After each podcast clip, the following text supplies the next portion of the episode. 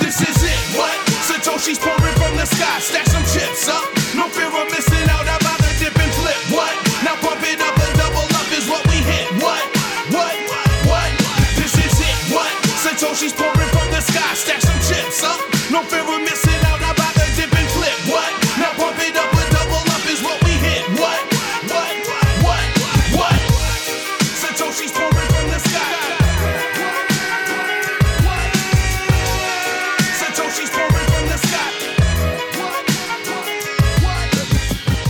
Welcome to 21ism.com, the sound culture renaissance.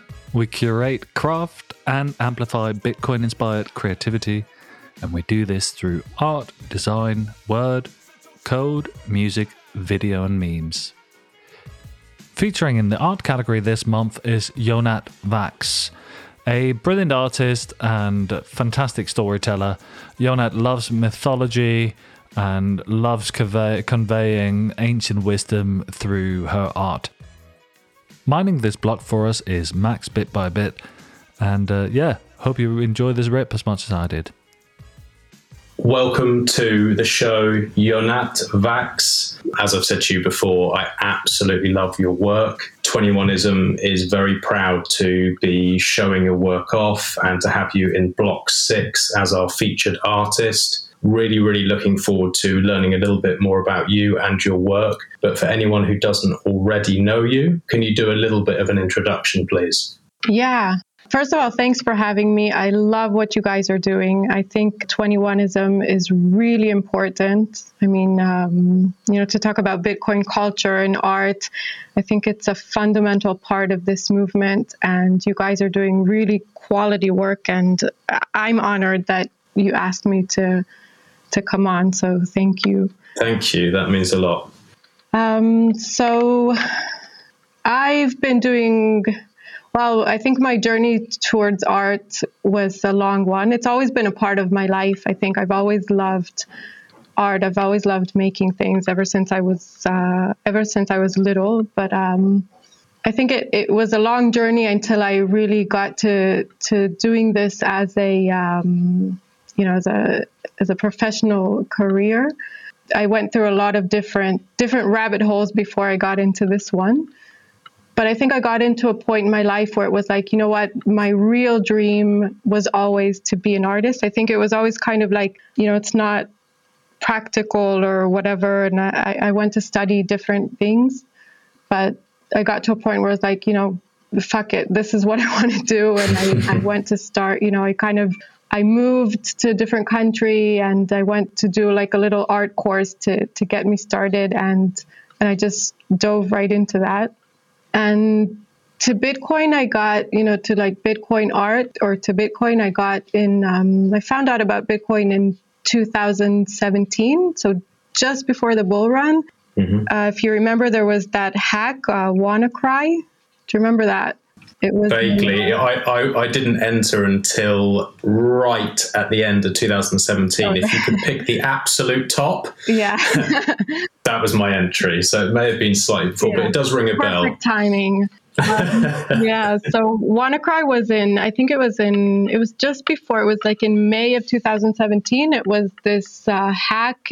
It was big in Spain and England, actually. It was, they hacked uh, like the biggest telephone company in Spain and gas company. And in England, it was the health services. And they were ask, asking for Bitcoin. And, and when I read about it on the news, it was like, oh, what's this Bitcoin thing? And, um, you know, why, why is someone going through all this trouble for it? Um, and that's when I got down. Um, that yeah, that's the first time I heard about Bitcoin, and um, yeah, that's when the whole journey kind of began. Interesting. It's like you thought to yourself, right, someone's gone to a lot of trouble to do this hack and they're Yeah. asking for this Bitcoin thing. It must be valuable. Is that kind of okay? Yeah, like well, you know, I was like, whatever, hack, but this Bitcoin thing sounds interesting, so I'm gonna look this up.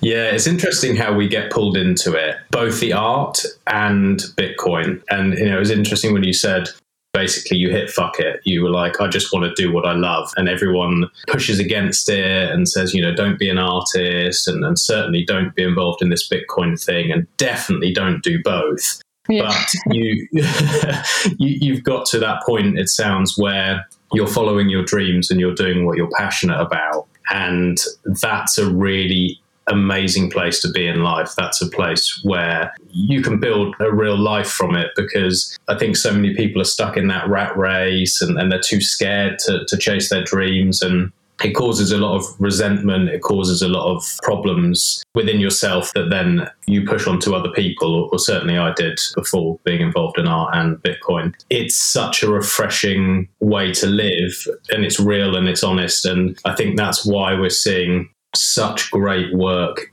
in this space in particular. And, you know, I said to you before we started, the thing that I'm seeing with your work is it's so varied and it's amazing to see proper oil on canvas, like to see real beautiful work you know, we'll get onto NFTs and we'll get onto the digital artwork and stuff uh, at some point during the conversation. And I find a lot of that stuff great, and I know you do it as well. But I've really been drawn to these oil on canvas you've done, and also to the whale harpoon to have something uh, physical. And it's just like I watched the video you did on the Twitter thread, and the work that has gone into this. We talk about low time preference in this space a lot this is proper low time preference art. It's incredible. So, how did that come about? Where did you saying, right, I'm going to become an artist? You find Bitcoin because of this hack. Where did these two merge and uh, and you start creating Bitcoin artwork?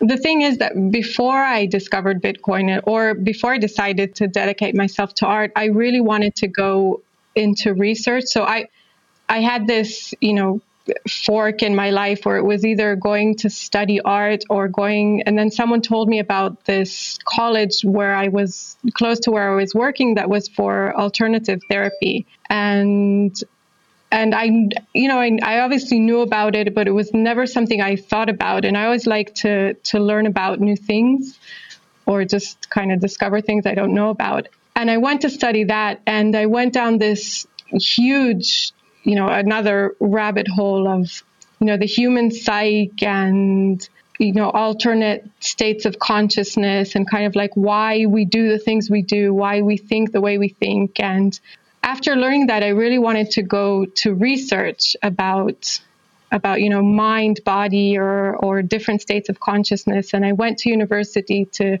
to kind of follow that path of research. And i was you know, it was a really, really big disappointment because I started learning, you know, psychology and I was sitting in classes with notes from people that were in the same professor's class from 10 years before. And he was practically, know, all of them were practically saying the same things. And, and when I, when I told them that I was interested in like mind body, um, work, you know, to study that or study different states of consciousness, they all looked at me like I was crazy. and it was it was a real dis- you know this this academia that was supposed to be you know the the place of knowledge and experimentation turned out to be a complete fraud and mm-hmm. then that's when that's when i you know it was that pivotal moment of like you know what i can go do art and do my own research and make art about it and that's kind of like how all of my art is done it's it's like I get to read about things that interest me and make art about them, and and that's where the low time preference comes from. It's like um, it's like every artwork I do is like this journey into like I read loads of books and essays and everything about it. And it's like it's like a way to do you know research about something and and create something out of that. Um, and I just love the process. You know, it's it's not even the the the final product. It's the whole learning about it. So yeah, that harpoon took me almost a year to, to make. Really? I mean, I, I, say really, but that doesn't shock me at all. I can see the level of work that has gone into it. It's really, really incredible. It sounds like you basically you're you're enjoying your study and then you're documenting what you're learning from your study and you're doing that through your art rather than through a journal or a, or a written paper, or maybe you do both. That's an interesting way of doing things. And it's nice to break away from these institutions, which you, you know, you rightly say are they're basically a scam at this point. It's like you know that you, you have to go with the status quo. Don't think just remember. Yeah totally. just remember what we tell you and then sit an exam and then copy what we've told you. And if you copy it well enough and don't think for yourself it will give you a good grade. Exactly. And that's a shame. And you know if you look through history all these studies and everything that people think they know are proven wrong at some point. Every diet, everything we think is healthy, you know, all these different things are always proven wrong. And it's weird that a lot of it is still called science. yeah, no, totally. It's like it's the opposite. Yeah, I remember actually being in a class that it was about scientific research that says that science isn't about the truth it's it's about you know discovering something until someone proves it wrong right mm-hmm. like that's the, mm-hmm. the the basis of scientific theory and and it was like well i want to study what you're doing that I think is wrong. and you're just completely closed minded to it. You know, the same professor that was teaching this was completely, you know, it was like, we're just ridiculous. And yeah. Mm. And was that so? It was psychology you were studying, was it? Yeah, it was. I started with psychology and philosophy, and then biology to kind of study, yeah, mind body work. But again, it was mm-hmm. just, uh, yeah, it was just boring, honestly. Like when I when I was studying alternative therapy. It was more you know through experience and through what we were you know we were practicing all kinds of things. And i learned so much more out of that out of my you know personal experiences than just sitting in a class and and you know a professor reciting things he's been saying for for 10 years now what alternative therapies were particularly interesting you that were sort of shunned by the professors? Was there anything or, or, a couple that you were looking into and thinking, wow, you know, I really think this is, is something important and, and could make a change? And then they just sort of treated it like it was stupid or, or, not of interest to them. Was there something in particular that you found through your experiences that you really thought was important? Well, I think the moment you say alternative therapy to them, they just look at you like you're crazy. So it doesn't really matter which one it is. But um, I think the one that was most interesting to me was it's a kind of uh, breath therapy. So you breathe in a certain way, you kind of hyperventilate. And mm-hmm. don't ask me how, but it kind of alters your state of consciousness. So you. Okay sometimes you get you know memories of things that happen to you or just physical um, you know you can you can all of a sudden feel numb or feel your body is all tense or you start crying or it kind of you know in in the same way that i think drugs kind of alter your state of consciousness in a, you know in a mm-hmm. more um, synthetic way maybe then breath, you know, the, if you breathe in a certain way, if you get a lot more oxygen than you're used to, then your mind does that in a natural way.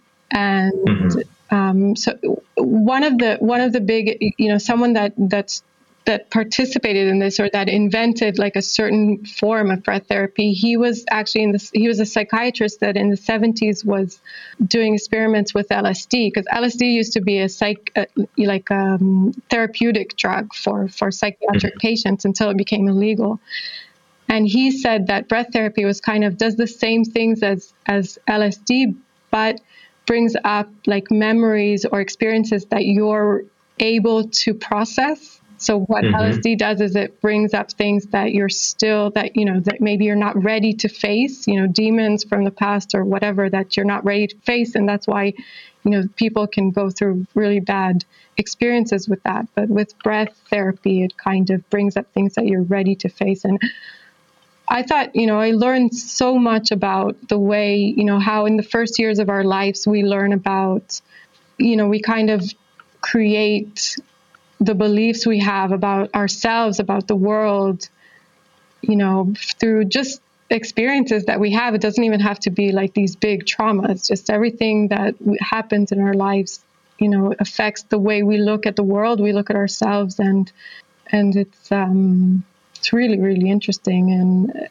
and I think you know I brought a lot of that into the art that I do today because I think a lot of the way we look at the world is part of you know the it's all stories in the end that we tell mm-hmm. ourselves mm-hmm. as as individuals or as a society and just I find it fascinating. Oh, I completely agree. You know, what you're saying about you have these experiences and you, you hold these experiences with you and it, it forms your character and it forms our fears. And sometimes we don't even know what that experience was or why we behave a certain way. And it can be really detrimental at times. And I've heard so many people who have had great therapy with either ayahuasca or psilocybin mushrooms and all these different things that can sort of they come out quite often saying, you know, I was just literally, I was looking at the world completely wrong. I was behaving wrong. You know, I was selfish or I was this or I was that. And, and they, they feel cleansed and sort of more open afterwards. It's something I've been too scared of personally because yeah. I just know I would have a bad, know I'd have a bad trip. Um, what you're talking about with these breathing techniques, I think that's great because, uh, I mean, at the end of the day, a lot of these drugs are just unlocking other drugs that are released within your brain yeah. anyway. And so I, I can't see why this can't be controlled through meditation or breathing and these kind of things. And um, that's fascinating. And, and um, how does this impact your work? You're saying this kind of, you're, you're telling this story through your work. Do you still study those kind of things as well, or have you now sort of moved on from that and, and painting and, and working is your main focus?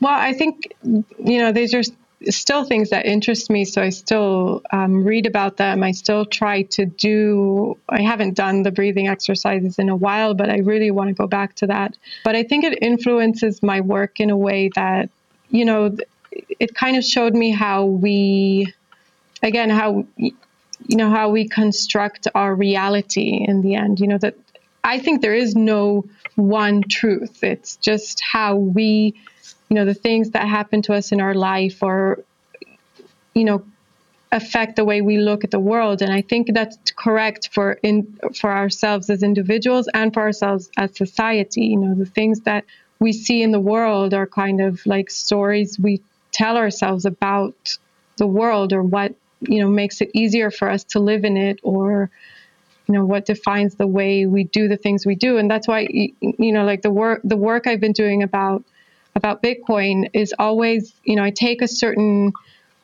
subject that's connected to it and try to relate it to some other thing in history or in in culture to to kind of say, um, you know, Bitcoin is a new thing, but there's you know, but don't forget there's all kinds of things in humanity that are happening today and that are that have happened in the past. Mm. You know, kind of like connecting things between centuries or between stories. Yeah, so let's let's take that back to this um, harpoon, the crypto whaler Basque harpoon, because that one just blows me away. so uh, I'd like to take it back to that one. You said in one of the threads about crossing the Atlantic to the coast of Newfoundland, hunting whales and selling the oil for fortunes.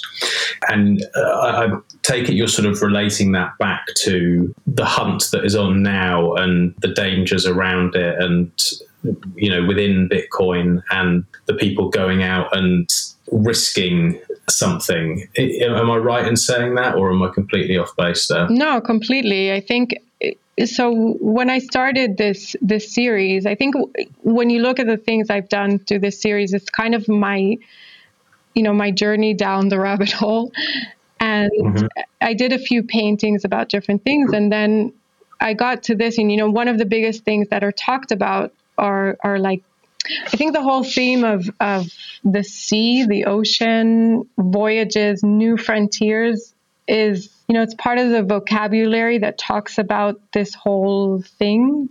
You know, more more maybe in trading, but but in general, you know, there's whales, there's liquidity, there's getting wrecked, there's you know, going after new frontiers, new voyages, and the whole thing was like, okay, I want to do something about this. Um, and I've been doing a series, and I, and I was doing a series of oil paintings, but I felt like I want to do something else, like not just a painting, maybe more like an artifact or something that's a bit different. And I was looking into this thing about just the whole thing about, I was looking, you know, I was reading about just whales or, or, or voyages to sea. And, you know, I, I've been living in Spain and, and then I read about the Basque whalers and I thought, wow, this is, this is perfect because, you know, it's these people that in the 16th century, you know, were looking for something new and started this. It was like the first real enterprise of, of whale hunting ever. And they took, you know, these were people that took a big risk, you know, to cross the Atlantic Ocean then was a big risk. And, you know, when I was looking at videos of how whales are hunted, and it's crazy. like it's also a really mm-hmm. big risk. And, you know, they were doing something, I don't know, just the whole story had, had, was you know had similar things to everything that's happening with with Bitcoin, the whole space in general. And I thought, okay, what can I do that's not just a painting? And at first, it was I thought to actually you to do like a like a ship, like um like a, a, a wheel of a ship. What do you call it? Like um I don't know, like the steering wheel. Uh, oh yeah, I'm not particularly yeah. boaty. I've had a few boating accidents, but yeah, uh, we, no. we, have all had them. Yeah. Um, uh, a wheel, I guess. Yeah, wheel. Anyway, and then it was like, okay, a harpoon could be really cool. And then I was still mm. learning about the Basque culture because I wanted to have, because, you know, I was like, if I'm refer- referencing these people, I want to talk about something about their culture. And I found out about um, the the makila, which is what the harpoon is made of, which is like a traditional Basque walking stick and the story of it is really interesting, like the way this is made. So I found an artisan in the Basque country that he's the only one that still makes it in a traditional way. And what he does is he goes out to the forest. These are made from medlar wood. So he goes out to the forest where there's like medlar trees. And the thing about this tree is that when you when you do like insert insertions in the wood, like usually when mm-hmm. you you know when you carve out something in a tree it stays like carved inside it right but this tree makes mm-hmm. like these scars on top so you can oh, okay. you can make like scars in the tree and then it, it makes these um, these little bumps that are the same um, so if you make if, so if you make a circle it'll make like a little circle on its branch that that comes out oh, right wow yeah, so that's so so they use so they found out about this and they use it. And what he does is he goes to the forest, he makes these like insertions in the wood to to create these like beautiful patterns. And then six months later, after the tree has made its scars, he comes and he chops off just that one branch, you know, not the whole tree. Mm-hmm.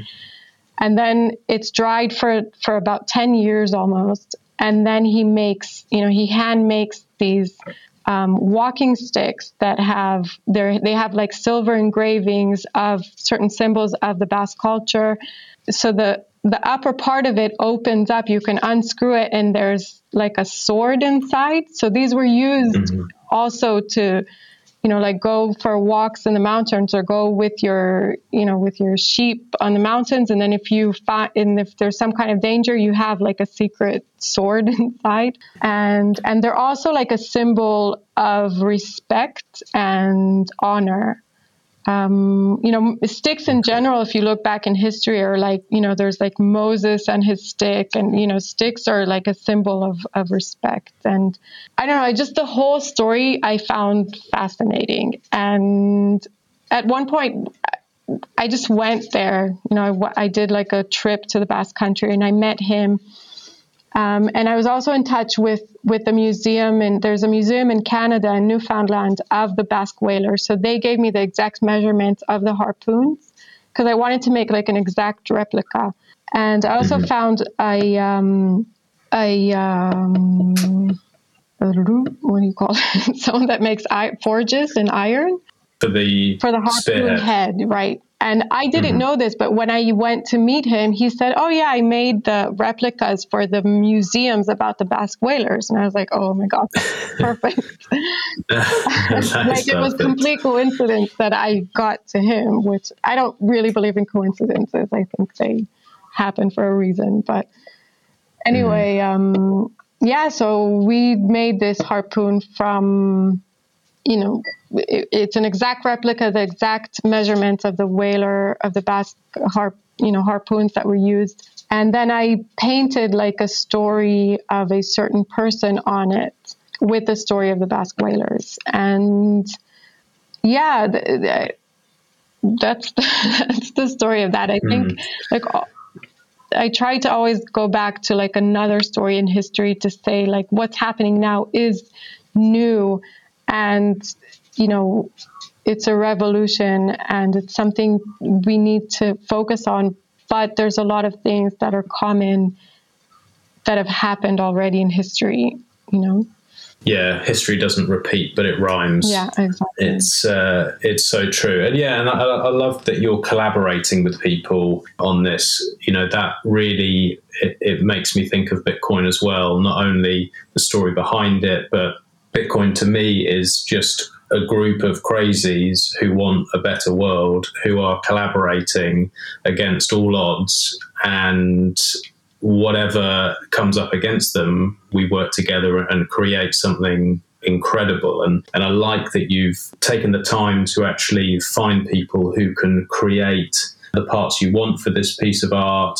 and the low time preference. You're talking about, you know, 10 years for this piece of wood and the thought that's gone into it is very important because you get one chance. And, and again, with Bitcoin, it's one chance. We have one chance to do this properly. And if we take that analogy of us going to sea and going against the odds, what's your thoughts now that you've been in the space for some time and you're dedicating so much time to creating this work? What's your feeling of our space, our culture, where this whole thing's going? What are you thinking about? Is there anything that's concerning you or anything that's particularly exciting you within Bitcoin at the moment? You know, I think Bitcoin so before I discovered Bitcoin, I was at a point where I was like, you know what, I just want to run away, live in the mountains, and hope I die before you know the world goes to shit.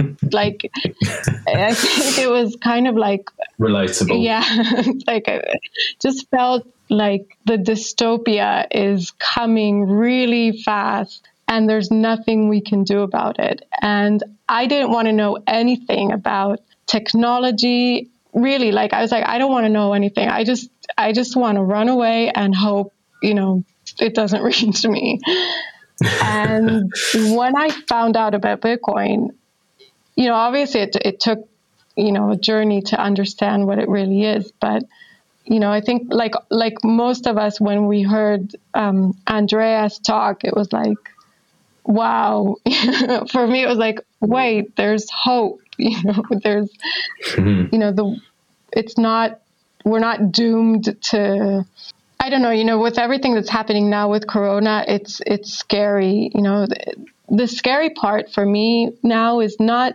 not even what governments are doing. It's the fact that people are just taking it. You know, like not even mm-hmm. taking it. It's like they're agreeing with it. Um, yeah. And and so it's scary on one hand, but on the other hand, I feel like okay, you know, th- these part again, you know, if you look back in history, there have been, you know, empires have fallen, and then something better was created.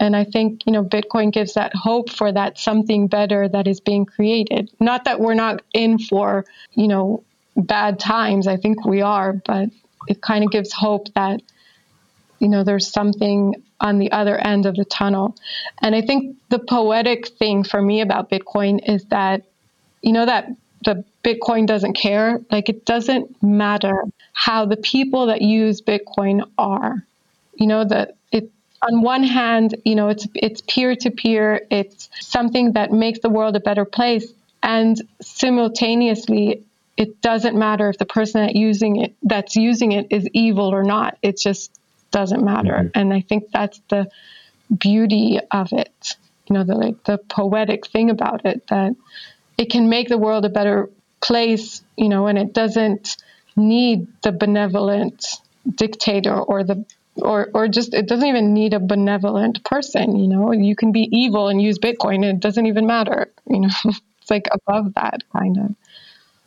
yeah, it's just a tool. Yeah. It doesn't need a, a, marketing campaign. It doesn't need politicians behind it. It doesn't need any of that. It just is and it works. And slowly but surely, people are finding it and they're finding it from all different ways. You know, like you, you just had your ear to the ground and realized, oh, if someone's going to take the effort to hack and do all of this for Bitcoin, it must have value. So you've come in like that. You know, other people they'll see a piece of art or, or, hear some music or they'll read a magazine or they'll see something which just piques their interest and then a, a very small percentage will go right this is the most interesting thing on the planet. I'm going to dedicate all my hours to learn about it. And, and then they end up on bitcoin twitter. Mm-hmm. um, and, and, there's just a, just a few people on there but it feels like it's growing and it's lovely to have i think you know what, what 21ism really we're trying to do is create like a snapshot each month uh, for each block of what are people saying? Like what's happening within bitcoin? What's happening in the world?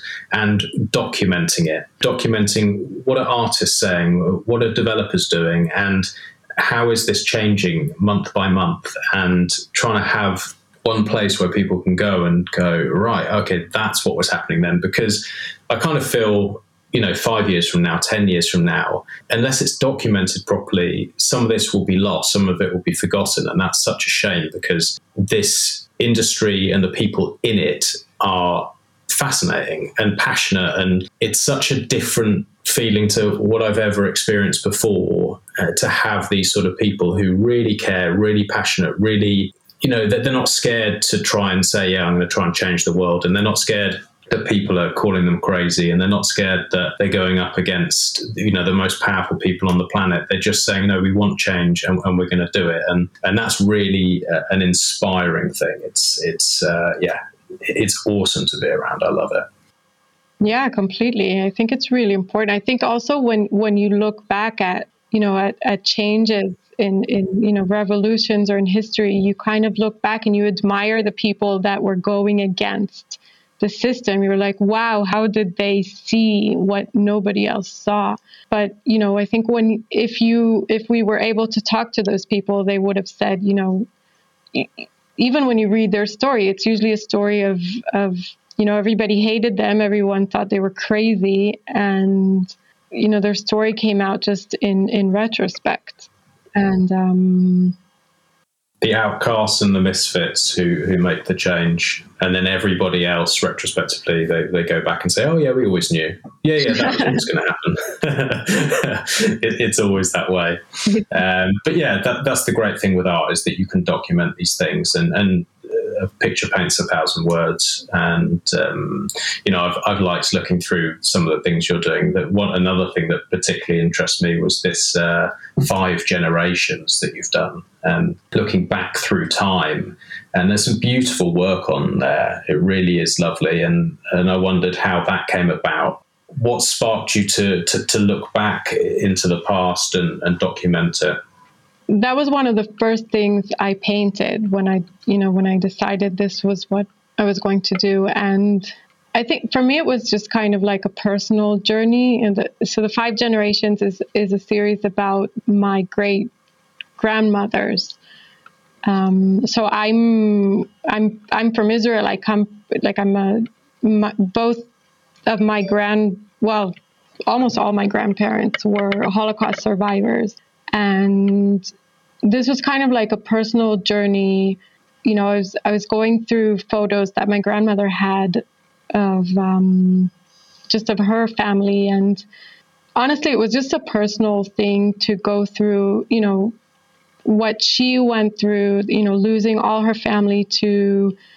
It, I also think it's relevant today. You know, it's it's you know losing her family to to a horrible thing that happened in the past and what she went mm-hmm. through and how she, you know, um, started her life over with everything that she went through. And it was kind of like a way to get in touch with with the past, with my past that I never knew. Um, mm-hmm. And yeah, I think about that a lot today, you know, because so so both of my grandmothers and one of my grandfathers, they were, you know, they were all Holocaust survivors. And my other grandfather, his father, saw what was coming and and moved to South Africa before the Holocaust. And you know, it, I think about that a lot today. It's like you know, you look at the Holocaust and you think like, oh, that will never happen again. That was just this horrible mm. thing that happened in the past, and you know, we know better, right? Mm. And and you and and we have to remember that we don't know better. You know, there was you know the population that was living then. They weren't evil. They weren't different. You know, they were manipulated just like we mm-hmm. can still be manipulated today. And, you know, I, I, we are being. Yeah, we are being. And, you know, I see, you know, I know both my grandmothers that went through this and how this affected their lives, you know, you know, going through the, the, the greatest horrors of, of the last century and how that affected, you know, their life and their children's lives and, you know, even our lives in a way. You know, this is generational. Mm-hmm. It doesn't stop with the person that's actually going through this. You know, it it it leaves scars for generations in the end. Absolutely, it leaves scars, but it also um, it also builds us. It toughens us, and, and that passes through the generations as well. I think it's such an important thing that you've done there, looking back at the past, and and by creating this artwork, you're really learning. Where I think a lot of people you know, I've been guilty of it myself. I've, I've, lost all my grandparents now, and and I got very very close with my grandmother before she passed. She was uh, going through a similar, without doxing myself, um, not a, not a particularly good time. And the stories that she's told me, I, am sure, have shaped some of the way I think about the world. Um, because, as you rightly say, people don't see things coming. They are manipulated. They're not evil. You don't just have a, an entire country or an entire area where every person there is evil, but people can be manipulated and they can be forced. And the manipulation techniques are becoming possibly more sophisticated, harder to notice, and um, some of these things play out over a very long time. But um, I think more people should take the time to look back at history, listen to what their grandparents tell them, and actually it gives you a better way of looking into the future and seeing what could possibly come and, and act on it. Because uh, otherwise, it's suddenly there and, and then it's too late. And um, that's one thing that I see a lot is, is, people taking the time in this space to consider the possibilities, to consider what's coming and prepare for it and try and spread that message and, and allow others to see it. But it's very hard. So when you're saying about your, was it your grandfather or your great grandfather fleeing to South Africa? Is there is there any documentation from him or anything in the family where anyone listened, or was it just he fled and, and no one would no one could see it?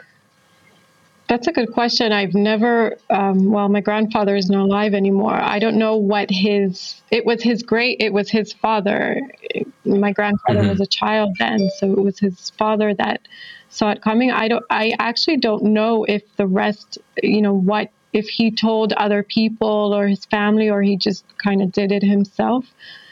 Mm-hmm. Um, but yeah, I think we don't. You know, I, I actually saw a video a few days ago of a Holocaust survivor that was talking about, you know, she was she was describing things that were happening then, and it was like she was describing today. You know, it was crazy, it was mm. scary, and and you know, you see it, and you you still because you don't want to believe. You know, nobody wants to think they're being manipulated, and Mm. And you, you know, when you see these things, you're like, yeah, but that's today's different, right?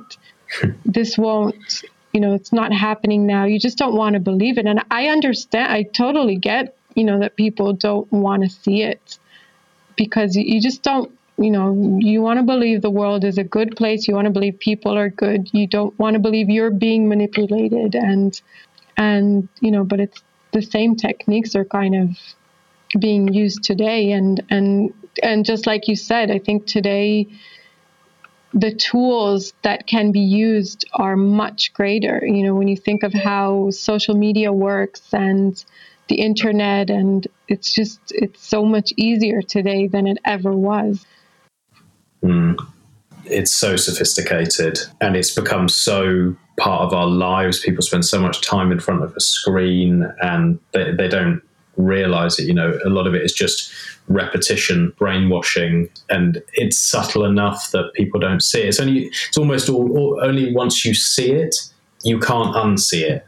But until you see it it's just completely invisible to you and it's so well hidden and the more the masses believe, the more you spend time around people who believe what's being said, the harder it is to wake from it. Because, you know, we are all to some extent sheep and, you know, we all do follow crowds to some extent. You know, I, I find that uh, sometimes I have to catch myself when I'll think a certain way and then be like, mm, am I really thinking that? Have I really thought this through? Like, could I be wrong here? And I have to go through it step by step. And, and sometimes you're like, no, I'm actually wrong. That's something that I've just jumped to a conclusion with. And it, it's quite like a something you have to practice to stop that manipulation from working and, and stop being scared. And I think it's the fear that is, is really particularly helpful for the people who are pushing some of the narratives because when people are scared, they just don't think straight. They just don't. Um, they don't think. yeah, no, completely. And and I think in a way we all want you know someone to take care of us in a way. So and and you know we've been taught that governments take care of us and and want what's best for us, right? And mm-hmm. and you don't want to believe that's not true. You want to believe that's true and and I think, you know, you see all these things that are happening in the world and and I totally understand that you want to bury your head in sand and just hope for the best, right? Because, you know, you kind of have this like what can I do to change this? And um yeah. Is it influencing your work at the moment? That some of these ideas that you're thinking about and, and some of the concerns you have is there anything that you're currently working on that's been influenced by that? You've sent me through some beautiful work for our website that people will probably be seeing now as they listen to it when it goes live. But I don't know the, the story behind this because I've only got the picture, but the cuckoo, the cloud cuckoo land one. Yeah. I don't know the story behind it, but I'm really drawn to it. It's beautiful. It's just as soon as I opened it up, I was like, I love that. But I've got to be honest, I don't know the story behind it. Could you tell me? Yeah, so that series, I did like a four artworks, and this was I did this right when the lockdown started a year ago. Um, so we kind of escaped, I guess, or I don't know, found ourselves in the mountains when the lockdown started. Mm-hmm. So it was kind of a uh, you know I was in nature and all these things were happening and and even when it was happening I thought you know this is this is crazy. Mm. I mean now when you look back you, you know it's crazy but also then it was like okay is this you know I had I was conflicted about it right I was like okay because you know in, in March of, of last year you know you were seeing all these videos from China from Wuhan and it was like well, is this really, really deadly? What's happening? You know, and, and I just felt like it felt like there's no more, you, you don't know where to go. You know, if, I think if before there was like, okay, you can maybe trust what the news are saying it was all of a sudden like you, you you can't trust anyone you don't know anything nothing is real you don't know it was just kind of like this chaos that who mm-hmm. knows who's telling the truth who's not what's happening what's going on. You know we can't leave our house. We have to wear masks. Like what the hell is happening? And then that's when so it was like this series of four this this isn't necessary this isn't specifically about bitcoin. It obviously has a lot to do with it but it was more about what was happening. The cloud cuckoo so um, so, cloud cuckoo land is this term that's used. Um, so, it, it, comes the the origin of it is from a Greek play that. So, it, it's a it's a, a, Greek play that's called The Birds. That it's like these um, Greek uh, citizens, Athenians, that are sick of the way of taxes and of the way you know the the city is being governed, and they want a different world and then they go and they meet with the birds with the like the you know the leaders of the birds and they say we want to create this world between earth and the sky and live in a like a cloud cuckoo land. And mm. You know the birds are like who what you're, you're are you crazy and like the moral of it is is kind of like when someone wants something that's completely different they want a cuckoo land you know like cuckoo mm-hmm. is considered like crazy right that's what I always thought. Yeah, so cuckoo is like considered crazy, and then cloud cuckoo land is like this crazy utopia that can't really happen and mm. it, it's it's like a phrase that has been started to use that that was used in in politics. So Margaret Thatcher, when she talked about Nelson Mandela, um, she said, you know, if anyone thinks that black people can rule South Africa, they're living in cloud cuckoo land, right? They're like crazy, like that's mm. never going to happen. And so it's kind of like this political it's now used as like a political statement against people that have these crazy utopias in mind. And and i kind of took that and and um, you know made this like weird you know people you know like a woman talking to a lion and like a cuckoo bird there and kind of like are you taking the idea was like are you taking what's been served to you on a plate right now or are you going to create a cloud cuckoo land that's so interesting. See, I, a lot of these things, the way that words are changed and phrases are changed to suit agendas, you, you don't even question. And I, have used, "Oh, you're living in cuckoo land." I've used it for years, and, and I've never even considered where where it came from. And I have used it as like you're being an idiot. You're, yeah. you're living in a dream world. That, that's so. I never knew that. And that makes me love the painting even more. Yeah, that's really cool. It's a nice uh, sort of way to flip it on its head. The idea of creating this new world is something that really resonates with, I think, most Bitcoiners. We're used to being called crazy and we're used to people sort of laughing at us and, and, and, and changing what we're trying to do to to sound as if it's bad and, and, you know making bitcoin sound as if it's bad and making us seem like we're trying to do what's not best for the world but it's kind of it's like an annoying place to live but it's also quite fun. Do you find that you battle with people in your day-to-day life? Do you find that you're finding it difficult to interact with normal people or are you in a space now where either you've given up with it and you just spend time with people who understand the way you're thinking or are you lucky enough to be around people who are, thinking in a similar way um, I think. Or I think, a mixture. Yeah, I think it's a mixture. I think you know, in a way, you know, the the fact that there's you know Twitter and Telegram, you you can connect with people that think the same way. I'm not, you know, I think in my in my um, real life, if people are not into this, I don't hold it against them. You know, I get, I get that some people, you know, see life the way they see it. And I, you know, I think people have different virtues and if, if they don't if they're not into this they have other things that i love about them and mm. and you know people think different ways you know that i don't need people to think exactly the way i think and um, you know, in the beginning, I, I, I, tried to tell people about Bitcoin, and and and I, I still do. But at one point, it's you know, sometimes it's like that. Oh, you know what? Because in, in, the end, it's like whenever there's bad news about Bitcoin, you get all these messages about see, see, see, and it's like, oh, it's fine, whatever. you know, I, and then it's like, okay, fine, just. Bitcoin's dead yeah, okay, fine. Yeah, exactly. The Bitcoin's dead. Bitcoin's ruining the planet, and, and it's like, and then when there's good news, it's like I I actually wrote this to someone. It's like, hey, why don't I get the good news? why are you only sending me when there's bad news?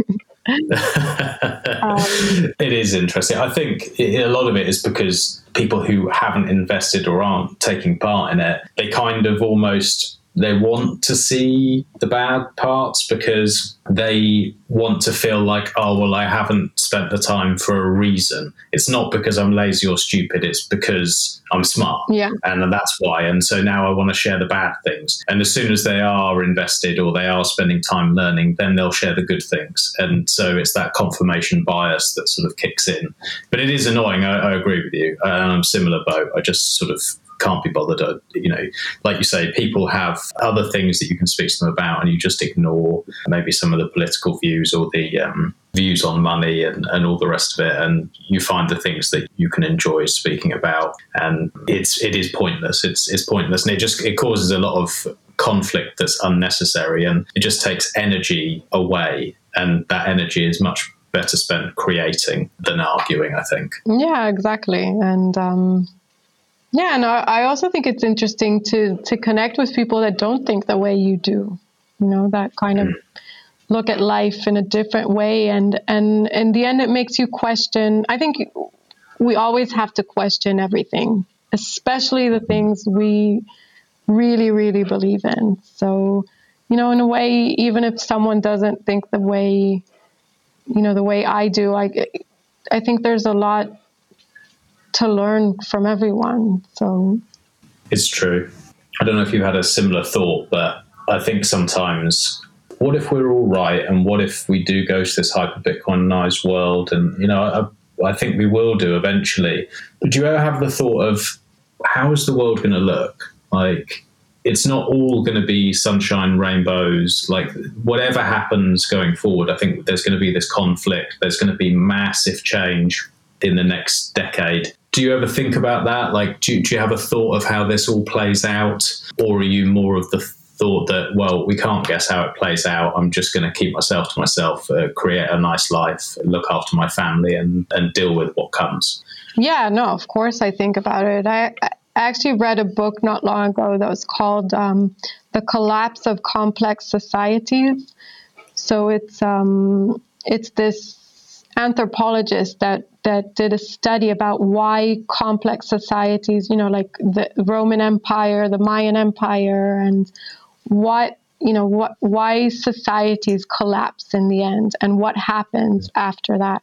And I think one of the things that struck me the most was he said, you know, the the Middle Ages, they're considered like this dark age um, that everything was really bad, you know, after, you know, before the Renaissance. But it doesn't necessarily mean they were a dark age. It was just there was not a complex society that documented its, you know, its history or its art or its literature or whatever. It was just, you know, little villages that kind of communicated between them and, you know, didn't have the ways to maybe you know create all the things that we can now see in archaeological studies of, of empires but it doesn't mm. mean it's a dark age it doesn't mean it's a bad place it just means it was different and mm. i thought that was really interesting because i kind of feel like maybe that's where we're headed you know that we've gotten into a society that's too complex especially if you look at you know like the european union or just there's so much bureaucracy, there's so much, you know, complexity that it's just not sustaining itself anymore and people want out. And, you know, and maybe this what's going to happen is, you know, smaller societies, you know, smaller um, models of, of living, but it doesn't, ne- hopefully, you know, doesn't necessarily mean a bad place. I don't know. I think we kind of have to think of all possibilities that will happen. I think that's what, in a way, that's what Bitcoin opened my eyes. It, like I said, if before I wanted to just bury my head in the, you know, in the sand and just hope for the best, now it's like, okay, well, there's all kinds of things that can happen. None of us really know, so we can just, you know, prepare for the worst and hope for the best. And yeah, um, yeah and and yeah, just hope for the best. I mean, I hope this this hyper bit Bitcoinization doesn't happen from one day to another. I really hope it will take time because, you know, I remember someone once saying, you know, you don't want to be the person that has everything when nobody else has anything. Mm-hmm. And and I really believe that, you know, I don't want society to collapse. That would be horrible. You know, mm-hmm. even if it means, you know, Bitcoin is right or whatever. Like I hope the transition happens slowly and surely and securely so everyone, you know, so it's not traumatic. Yeah, absolutely. If you have all the money in the world and all the possessions in the world, and you look out your window and all there is is shit, it's not going to be very nice. Yeah. And, and like you say, people will be envious and they'll hate you for it and believe that it's your fault, rightly or wrongly. And yeah, I completely agree with you. This thing needs to happen slowly and you know, as much as I get excited uh, to some extent with all the institutions coming in and these big buyers coming in, I kind of at the same time wish they would go away and this wish there was this would stay more uh, grassroots and with the people because I don't know. I, think there's such a small amount of people who have their hands on this and, and who are sort of able to understand what's going to happen that if it did suddenly happen that all these huge businesses are putting it on their balance sheet and we do suddenly, you know, go up to a million a coin or something like that uh, quickly, it's, it's going to price a lot of people out. And, and in the long run, it's going to be better because in the long run, nobody has the power to just create something out of nothing and steal people's time. Um, and that's incredible. You know, that is something that's going to change the world going forward. But that little bit of time in between, it would be nice to have more of a, a smooth transition and I think the uh, the creativity would be better. Like we want as many people to be joining this movement as possible. We want people to be excited about it, to be building, to be collaborating, and, and, and like a new renaissance. You know, this is this is something where we can do something special, and uh, I, I I really hope it does pan out that way. Yeah, yeah, totally. Like I think it it slowly but surely is is the way to go. Mm. Yeah. Fingers crossed. Well, look, I uh, I don't want to take your whole day. I, I wasted your time by not telling you uh, to get your laptop. So apologies again for that. And yeah, I just wanted to say, look, firstly, I've really enjoyed the conversation. It's we've gone all over the place and talked about lots of different subjects. It's been fascinating. I wasn't aware of what you've done in the past and why you had come to Bitcoin and, and why it resonates with you. So that was really interesting to hear. And like I said to you off air, I really seriously love your artwork. I'm blown away by it. It's very, very different. And 21ism is very proud to be showing this. It's it's incredible. And anyone who is listening to this who hasn't already checked out your work, where can they go to see what you're doing? You can just point them towards the website and Twitter and anywhere else you might want them to have a look. Um, yeah, my website is uh, yonatvaks.com. So Y O N A T V A K S.com. Um, my Twitter is the same, Yonatvaks. Yeah, and um, I, I actually have a new artwork that I'm working on now with uh, with the great Chief Monkey. oh, awesome! Yeah, Anything you can tell us about it, or is it yeah? We we, we revealed the first part of it. So we did um we did a piece about we called it the Bitcoin Bhava Chakra. So the um, oh yes yes yes I've seen this. You've seen it, yeah. It's um so we kind of took the the wheel of uh, samsara from the Buddhist uh, from from Buddhism. So Buddhism says there's um there's you know we're all trapped in the samsara like the suffering in life. And and the way to escape that is to understand that you know nothing is really real. And we have to um, you know look at our fears in the eyes and kind of ascend from them. So we we kind of took all those teachings and related them to bitcoin. So it's kind of like the wheel of fiat samsara. Um, and we did. Um, there's this painting of, of the the Yama, who's who's like the, the monster that represents this this fear and impermanence, and he holds the samsara, like the wheel that that shows, you know, all the things that keep us inside, you know, the suffering of, of human life. And yeah, so he did a beautiful work, you know, with laser laser cutting and, and painting of, of the monster. And I'm painting the part inside of all the the different realms, you know, the different cycles you go through until you understand um, Bitcoin and the things that kind of leave us inside the fiat circle, you know, like consumerism and debt and um, surveillance and social media. And, and yeah, we'll, be revealing it a, bit by bit. This is, I'm looking at it now. I've seen parts of it, but it's, yeah, it's very, very cool. And this is going to be auctioned, am I right? Yeah, it's going to be auctioned on Scarce.City on the 9th of April. I look forward to seeing that. I will be saving my pennies, saving my sats. All right. Well, as I said, it's been an absolute pleasure speaking to you and, and learning about uh, everything that you're doing. I'm really excited to be showcasing your work, and uh, hopefully, at some point when all this Corona stuff sorts itself out and people uh, start thinking clearly, it'd be great to catch up in, in real in person somewhere. That'd yeah, I'd love that. Thank cool. you for having me.